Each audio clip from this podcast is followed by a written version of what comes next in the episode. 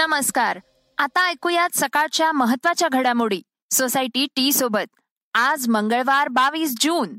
मी गौरी कुबेर. नवी मुंबईतील विमानतळाच्या नावाचा प्रश्न वाद निर्माण करतोय. त्यावर गेल्या काही दिवसांपासून वेगवेगळ्या प्रकारची चर्चा सुरू आहे.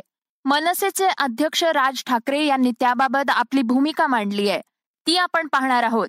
आज पॉझिटिव्ह स्टोरीमध्ये ऐकणार आहोत. बाल्कनीमध्ये सफरचंदाचं झाड लावणाऱ्या विवेक यांची गोष्ट. फळांविषयक प्रयोग आधी बाल्कनीत मग शेतात करणारा विवेक वृत्तीनं कलाकार आहे. कोरोनाची तिसरी लाट येणार. या निमित्तानं राज्यातील निर्बंध कायम ठेवणार असल्याचं बोललं जात आहे त्याविषयी आपण आज जाणून घेणार आहोत. ईडीनं प्रसिद्ध बांधकाम व्यावसायिक अविनाश भोसले यांची चाळीस कोटींची मालमत्ता जप्त केली आहे. त्याबद्दलची माहितीही आपण घेणार आहोत. सुरुवात करूया पॉझिटिव्ह स्टोरीनं. सफरचंद आवडत नाहीत असं म्हणणारा माणूस अजब म्हणावा लागेल. चांगल्या दर्जाची सफरचंद थंड हवेच्या प्रदेशात मिळतात. हेही आपल्याला ऐकून माहिती असतं. काश्मीर हे सफरचंदांसाठी प्रसिद्ध आहे. उंच डोंगर दऱ्यांमध्ये सफरचंद पाहायला मिळतं. मात्र बंगळूर येथील एका व्यक्तीनं वेगळीच कमाल केली आहे. त्यामुळे तो चर्चेत आलाय. त्यानं आपल्या घराच्या बाल्कनीमध्ये सफरचंदाचं झाड लावलंय. आता या झाडाला सफरचंदही आलंय. आपल्यापैकी अनेकांना सफरचंदाचे झाड लावण्याची इच्छा असते. मात्र हे फळ थंड हवेच्या ठिकाणीच येतं. असा समज असल्यानं ते झाड आजूबाजूच्या परिसरात लावून पाहण्याचा प्रयत्न कमी प्रमाणात होताना दिसतो. सत्तावन्न वर्षांचे विवेक विलासनी हे एक छायाचित्रकार आहेत. मोठे कलाकार आहेत. त्यांनी बंगळूर मधील आपल्या घराच्या बाल्कनीमध्ये सफरचंदाचे झाड लावलंय. याविषयी ते सांगतात साधारण सात वर्षापूर्वी आपल्या डोक्यात फळांच्या लागवडीची एक कल्पना आली. त्यात प्रामुख्यानं अशी फळे होती की ज्यांची लागवड केवळ शेतात किंवा एखाद्या विशिष्ट भागातच होते. आपण त्यावर विचार केला आणि आपल्या घराच्या बाल्कनीमध्ये हा प्रयोग करायचं नक्की केलं. तो यशस्वी झाला तेव्हा खूप आनंद झाला. विवेक यांचे केरळातील मुनार येथे एक फार्म हाऊस आहे. तिथे त्यांनी सफरचंदाची शेती करण्यास सुरुवात केली आहे. सफरचंद हे फळ एका विशिष्ट भागातच येतं. याविषयी आपण ऐकून होतो. त्यामुळे मी त्याच्यावर काम सुरू केलं. आणि पहिला प्रयोग बाल्कनीमध्ये यशस्वी झाला. सोशल मीडियावर विवेक यांच्या नावाची चर्चा आहे. ते नवोदित शेतकऱ्यांसाठी प्रेरणादायी व्यक्तिमत्व आहेत असं म्हटल्यास वावगं ठरू नये. नव्या विमानतळाच्या नावावरून राजकारण रंगताना दिसतंय. त्यावरून आरोप प्रत्यारोपही होत आहेत या सगळ्या प्रकरणावर मनसेचे अध्यक्ष राज ठाकरे काय म्हणालेत ही बातमी त्याविषयीची आहे. नवी मुंबईत होणाऱ्या आंतरराष्ट्रीय विमानतळावर आता राजकीय वातावरण तापलंय. त्यात आता मनसेचे अध्यक्ष राज ठाकरे यांच्या नावाची भर पडली आहे. त्यांनी पत्रकार परिषदेमध्ये विमानतळाच्या नावाविषयी वेगळी भूमिका घेतली आहे. नव्या विमानतळाला भाजपाकडून दी बा पाटील यांचं नाव द्यावं असं म्हटलं जात आहे तर महाविकास आघाडी सरकार या विमानतळाला दिवंगत शिवसेना प्रमुख बाळासाहेब ठाकरे यांचं नाव देण्यावर ठाम आहे. राज ठाकरे यांनी यावर आपलं मत मांडलंय. राज ठाकरे म्हणाले की आत्ताचं जे विमानतळ आहे हे डोमेस्टिकसाठी राहणार. आणि ते विमानतळ हे आंतरराष्ट्रीय विमानतळ इंटरनॅशनल एअरपोर्ट म्हणून होणार. ते जरी आता नवी मुंबई किंवा पनवेल या भागामध्ये होत असलं तरी ते विमानतळ हे मुंबई विमानतळच असणार आहे. तिथे उतरणारं विमान किंवा तिथून टेक ऑफ घेतलं जाणारं विमान हे मुंबई आंतरराष्ट्रीय विमानतळावरूनच ते टेक ऑफ आणि लँडिंग होणार आहे. त्याची जागा फक्त तिकडे केली आहे आणि त्याच्यासाठीच म्हणून तो शिवडी नावाशिवा ब्रिज हा त्या विमानतळासाठी म्हणून केला जातोय. आणि तो मुंबई आंतरराष्ट्रीय विमानतळ असल्यामुळे त्याला छत्रपती शिवाजी महाराजांचंच नाव राहणार. हा डोमेस्टिक छत्रपती शिवाजी महाराजांचं जसं नाव आहे आता जसं आहे त्याचं ते एक्सटेन्शन आहे.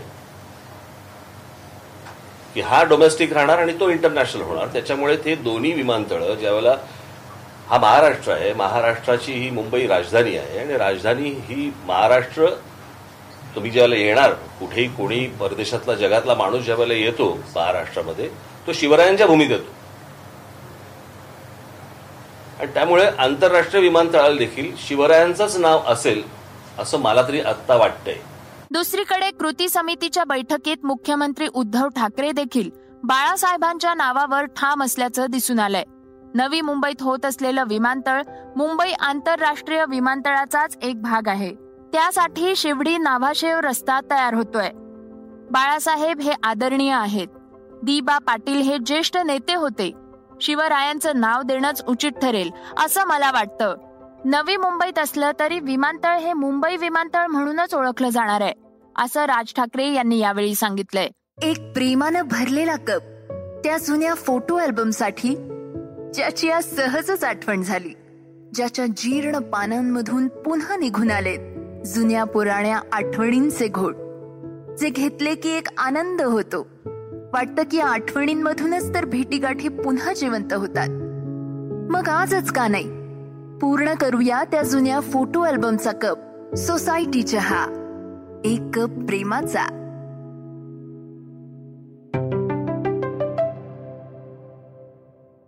राज्यातील कोरोनाच्या निर्बंधांविषयीची महत्वाची बातमी आता आपण पाहणार आहोत.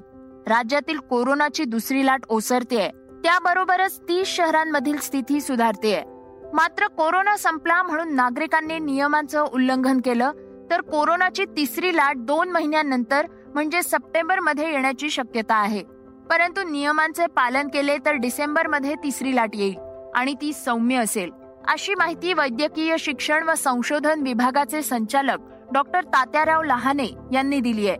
फेब्रुवारी नंतर दुसरी लाट आली आणि मृतांची संख्या एक लाखांवर तर बाधितांची संख्या साठ लाखांवर पोहोचली ऑक्सिजन रुग्णालयांमधील बेड यावेळी अपुरे पडले. त्यानंतर राज्य सरकारनं ऑक्सिजन प्लांटसह सरकारी रुग्णालयांमधील आरोग्य यंत्रणेवर तीन हजार कोटींचा खर्च केला. तिसऱ्या लाटेची भीती असल्यानं मुंबई लोकल ट्रेन धार्मिक स्थळं ऑफलाईन शाळांवरील निर्बंध कायम ठेवले जाणार आहेत. कोरोनाचे निर्बंध शिथिलतेबाबत पाच टप्पे ठरवून दिलेत. त्यातील तीन टप्पे संपलेत. आता उर्वरित दोन टप्प्यांमधील निर्बंध दहा जुलैपर्यंत शिथिल होतील. मात्र निर्बंध उठवल्यानंतरही रुग्णसंख्या वाढली. कोरोनाची तिसरी लाट किमान दोन महिन्यानंतर येऊ शकते असा तज्ज्ञांचा अंदाज आहे. डॉक्टर तात्याराव लहाने म्हणाले आहेत की कोरोनाची तिसरी लाट येईल हे निश्चित आहे. दोन महिन्यांनंतर ही लाट येण्याची शक्यता आहे. सप्टेंबरमध्ये ही लाट आली नाही तर डिसेंबरमध्ये येऊ शकते. नागरिकांनी स्वतः बरोबरच कुटुंबाच्या आरोग्याची खबरदारी घ्यावी असं आवाहनही त्यांनी केलंय. प्रसिद्ध बांधकाम व्यावसायिक अविनाश भोसले यांच्यावर ईडीनं कारवाई केली आहे. त्याबाबत जाणून घेऊयात. अंमलबजावणी संचालनालयानं म्हणजेच ईडीनं प्रसिद्ध बांधकाम व्यावसायिक अविनाश भोसले आणि त्यांच्या कुटुंबाची तब्बल चाळीस पूर्णांक तीन कोटी रुपयांची मालमत्ता जप्त केली आहे. विदेशी चलन नियंत्रण कायद्याअंतर्गत ही कारवाई करण्यात आली आहे. अविनाश भोसले आणि त्यांच्या कुटुंबातील सदस्यांनी फेमाच्या नियमांचं उल्लंघन केलंय. यामध्ये भारतामध्ये असणारी फॉरेन सिक्युरिटीज किंवा स्थावर मालमत्ता जप्त केली जाऊ शकते. त्यानुसार फॉरेन सिक्युरिटीज जप्त करण्यात आली आहे याआधी फेब्रुवारीमध्ये व्यावसायिक अविनाश भोसले यांचा मुलगा अमित भोसले याला ईडीनं ताब्यात घेतलं होतं. ईडीनं अविनाश भोसलेंच्या ऑफिसवर छापा टाकला होता. त्या दिवशी ईडीच्या अधिकाऱ्यांकडून सकाळी साडेआठ वाजता सुरू झालेली चौकशी मध्यरात्रीपर्यंत सुरू होती. सर्वोच्च न्यायालयाच्या माजी न्यायमूर्तींनी योग दिनावर परखड मत व्यक्त केलंय. ते काय म्हणाले पाहुयात. आंतरराष्ट्रीय योग दिन भारतासह जगभरात साजरा केला गेला. मात्र या योग दिनावर सुप्रीम कोर्टाचे माजी न्यायाधीश मार्कंडेय काटजू यांनी कडाडून टीका केली आहे भारतात अनेकांना खायला अन्न मिळत नाही आणि बेरोजगारीची समस्या तीव्र असताना त्यांना योगाचे धडे दिले जात आहेत असं न्यायाधीश काटजू यांनी म्हटलंय. ट्विटर हँडलवरून त्यांनी सरकारच्या विविध योजना आणि योग दिनावर कडाडून टीका केली आहे. ते म्हणाले मी या सगळ्याला नाटक मानतो. ग्लोबल हंगर इंडेक्सनुसार भारतात पन्नास टक्के लहान मुलं कुपोषित आहेत. देशात पन्नास टक्के महिला अॅनिमियाग्रस्त आहेत. तसंच बेरोजगारीनं उच्चांक गाठलाय. खाद्यपदार्थ इंधन गॅस सिलेंडरच्या किमती गगनाला भिडल्या आहेत. शेतकऱ्यांवरील संकट तसंच जनतेसाठी योग्य आरोग्य सुविधांची वानवा आहे. अशा परिस्थितीत लोकांना योग करण्यासाठी सांगणं म्हणजे हास्यास्पद आणि थट्टा असल्याचं मत काटजू यांनी व्यक्त केलंय. राज्यातील टॅक्सी आणि रिक्षा परवाना या संबंधीचा एक महत्त्वाचा निर्णय आता परिवहन मंत्र्यांनी जाहीर केलाय. पुढील बातमी त्याविषयीचीच आहे. दिवसेंदिवस पार्किंगचा प्रश्न गंभीर होतोय. राज्यात वाहतूक कोंडी कळीचा मुद्दा आहे. महानगरांमध्ये रिक्षा आणि टॅक्सी वाहनांची संख्या वाढली आहे. शिवाय नादुरुस्त आणि अनफिट वाहनांमध्येही प्रवासी वाहतूक होतीये. त्यामुळे अपघातांमध्येही वाढ झालीय. परिवहन मंत्री दिवाकर रावते यांच्या काळात खुले करण्यात आलेले टॅक्सी रिक्षा परवाना धोरण आता परिवहन मंत्री अनिल परब यांनी बंद करण्याचा निर्णय घेतलाय. या संदर्भातील प्रस्ताव राज्य सरकारनं अंतिम मान्यतेसाठी केंद्र सरकारला चार जून रोजी पाठवलाय. केंद्राच्या मान्यतेनंतर पाच लाख किंवा त्यापेक्षा जास्त लोकसंख्या असलेल्या महानगरपालिका क्षेत्रात टॅक्सी रिक्षा परवाना बंद करण्यात येणार आहे. कमी लोकसंख्येच्या ठिकाणी सुद्धा राज्य परिवहन प्राधिकरणाच्या माध्यमातून मर्यादा आणण्याचा प्रयत्न असल्याचं परिवहन विभागानं सांगितलंय. राज्यभरात सध्या बारा लाखांपेक्षा जास्त रिक्षा तर एकट्या मुंबई उपनगरात चार लाखांपेक्षा जास्त रिक्षा आहेत. मुंबईत पन्नास हजारांपेक्षा जास्त टॅक्सींची संख्या झाली आहे. दुबईची राजकन्या सध्या सोशल मीडियावर चर्चेचा विषय आहे. काय आहे हे प्रकरण हे सांगणारी बातमी पाहूयात. दुबईची राजकन्या शेख लतिफा दोन हजार अठरा मध्ये शेख दमहून पळून गेली होती. तिला भारताच्या दक्षिण किनाऱ्यावरून ताब्यात घेण्यात आलं होतं. त्यानंतर ती संयुक्त राष्ट्रांमध्ये चिंतेचा विषय होती. हीच राजकन्या सोशल मीडियातील एका पोस्टमधील फोटोंमधून समोर आली आहे. त्यात ती स्पेनमध्ये सुट्ट्या एन्जॉय करत असल्याचं दिसून आलंय. यावर ब्रिटिश मीडियानं म्हटलंय रॉयल नेव्हीची माजी कर्मचारी सियोनर टेलर हिनं आपल्या इन्स्टाग्रामवर एक फोटो पोस्ट केलाय. हा फोटो स्पेनच्या एका विमानतळाचा आहे. या फोटोमध्ये टेलर सोबत दुबईची राजकन्या शेख लतीफा आहे. या फोटो खाली सिओनर टेलरनं एका स्माइलीच्या इमोजीद्वारे कॅप्शन दिलंय.